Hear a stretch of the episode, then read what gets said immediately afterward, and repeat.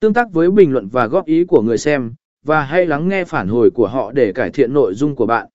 Tuân thủ quy tắc bản quyền và quy định của TikTok, đảm bảo rằng bạn tuân thủ các quy tắc về bản quyền và quy định của TikTok để tránh vi phạm và mất tài khoản. Tạo nội dung sáng tạo trên TikTok có thể đòi hỏi thời gian và nỗ lực, nhưng nếu bạn thực hiện nó một cách thông minh và hiệu quả, nó có thể trở thành một công cụ quảng cáo mạnh mẽ cho thương hiệu của bạn. Sử dụng các tính năng quảng cáo của TikTok, TikTok cung cấp nhiều tùy chọn quảng cáo mục tiêu, bao gồm quảng cáo ngắn và dài, quảng cáo